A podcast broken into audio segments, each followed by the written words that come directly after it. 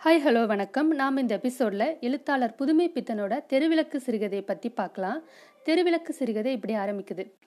தெருக்கோடியிலே அந்த மூளை திரும்பும் இடத்தில் ஒரு முனிசிபல் விளக்கு. தனியாக ஏகாங்கியாக தனது மங்கிய வெளிச்சத்தை பரப்ப முயன்று வாழ்ந்து வந்தது.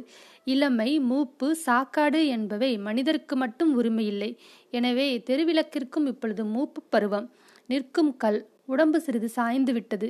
சிரத்தில் இருந்த கண்ணாடி சில் ஒரு பக்கம் உடைந்து விட்டது. அந்த சிறுவன் விளையாட்டாக கல்லை எரிந்த பொழுது விளக்கின் கஷ்டத்தை நினைத்தானா? காற்றடித்தால் உயிரை ஒரேடியாவது போக்கிவிடுகிறதா குற்றுயிராய் துடிக்க வைத்து அதை கொல்லுகிறதே கொஞ்சமாவது மங்கிய வெளிச்சத்தை கொடுக்கிறதென்று இந்த காற்றுக்கு நன்றி இருக்கிறதா? போய்விட்டது. பிறகு மலையில் அதன் குளிரை யார் கவனிக்கிறார்கள்? அது காற்றுக்கு தெரியுமா? இனிமேல் விளக்கு அந்த பக்கத்திற்கு வேண்டாமாம். அதை எடுத்துவிட வேண்டுமாம்.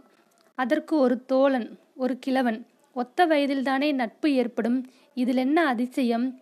விளக்கிற்கு கிழவன். கிழவனுக்கு விளக் விளக்கு. விளக்கை எடுத்துவிடப் போகிறார்கள் என்று கிழவனுக்கு தெரியாது. அவனுக்கு எப்படி தெரியும்? அவன் வயிற்றுக்கு பிச்சை எடுக்க வேண்டாமா? வயிற்றுக்கில்லாமல் உயிர் வாழ முடியுமா? தெருவிளக்கு அவன் தோழன்தான். அதன் வெளிச்சம் அவனுக்கு எவ்வளவு மன நிம்மதியை அளித்தது?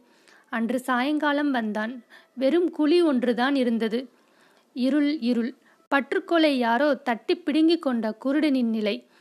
அன்று அவனுக்கு உலகம் சூனியமாய் பால்வெளியாய் அர்த்தமற்றதாய் இருந்தது.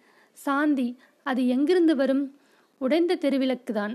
ஆனால் கொஞ்சமாவது அவனை தேற்றி வந்ததே வெளிச்சமில்லாவிட்டாலும் பரிசித்து பார்த்த ஆறுதலடைய வெறும் கல்லாவது இருந்ததே. மறுநாள் காலை சில கிழவனின் சவம் அங்கு கிடந்ததை கண்டார்கள். இப்பொழுது ஒரு புது விளக்கு மின்சார விளக்கு. அதன் கீழே குழந்தைகள் உற்சாகமாக விளையாடிக் கொண்டிருக்கிறார்கள். அவர்களுக்கு பழைய விளக்கையும் பழைய கிழவனையும் பற்றி கவலை என்ன? ஒரு காலத்தில் இவர்களும் அப்படித்தான் ஆவார்கள். அதற்கென்ன? இங்கு எப்பொழுதும் அப்படித்தான். பழையன கலையும் புதியன வரும். இது உலக இயற்கையாம்.